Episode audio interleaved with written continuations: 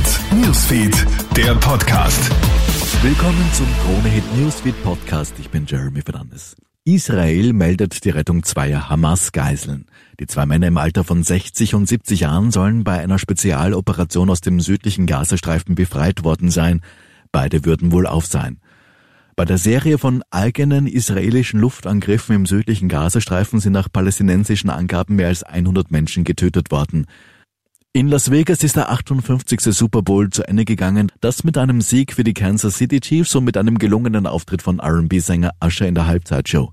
Wenn wir uns die weltweiten Schlagzeilen ansehen, ist der heimliche Star ein anderer, nämlich Taylor Swift. Auch wenn sie nichts weiter tat, als das Finalspiel aus der Loge im Stadion anzufeuern.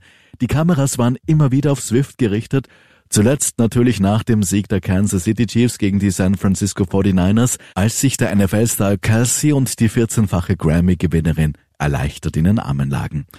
Damit zu uns nach Österreich. In Eisenstadt steht heute jener Mann vor Gericht, der im vergangenen April 16 Keller in Wohnhausanlagen absichtlich unter Wasser gesetzt haben soll. Es wurden eine Woche lang mutwillig Wasserhähne, Armaturen und Drehsperrventile abmontiert um die Kellerräume unter Wasser zu setzen.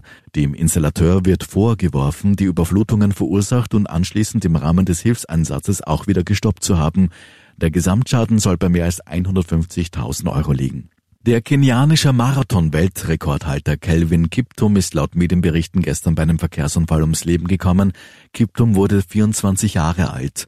Im Oktober hat er beim Chicago Marathon mit einer Zeit von zwei Stunden und 35 Sekunden den neuen Weltrekord aufgestellt. Neben Kiptum starb bei dem Verkehrsunfall auch sein Trainer Haki Simana. Soweit ein kurzes Update aus der Kronehit Newsfeed Redaktion. Mehr Infos bekommst du laufend auf kronehit.at. Schönen Tag. Krone Hit Newsfeed, der Podcast.